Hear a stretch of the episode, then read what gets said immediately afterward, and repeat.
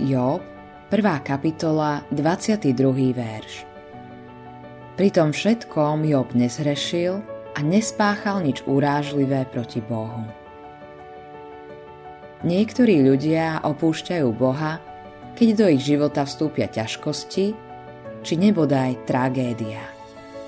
Iní však prejavujú skutočnú vieru. Spomeň si na Joba. Jeho samotné meno nás odvoláva na to najhoršie možné utrpenie. Job žil skvelý život. Mal krásnu rodinu, bol veľmi bohatý a úspešný. Jedného dňa, zdanlivo z ničoho nič, ho postihla séria nešťastí zo starozákonnej knihy Job vieme, že medzi Bohom a anielmi sa uskutočnil rozhovor. Zúčastnil sa ho aj Lucifer, Satan, padlý aniel. Boh sa chválil Jobom a povedal Všimol si si môjho služobníka Joba? Lebo na zemi nie to jemu podobného, bezúhonného, úprimného, bohabojného muža, ktorý by sa stránil zlého. Satán v podstate povedal Ach, daj mi pokoj. Nechaj ma chvíľu s Jobom a uvidíme, aký je naozaj.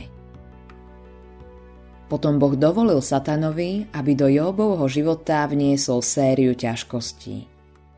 A v priebehu jedného dňa Job strátil všetky svoje deti a majetok. Napriek tomu Job vyhlásil – Náhy som vyšiel zo života matky a náhy sa tam navrátim. Hospodin dal, hospodin aj vzal. Nech je požehnané meno hospodinovo. V úrivku sa ďalej píše Pri tom všetkom Job nezhrešil a nespáchal nič urážlivé proti Bohu. To je skutočná viera.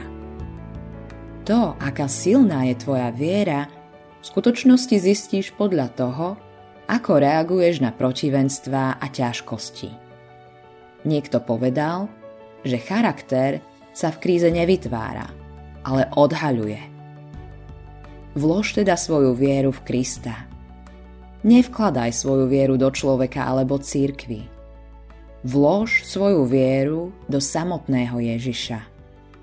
On je ten, kto ťa podrží v ťažkých časoch.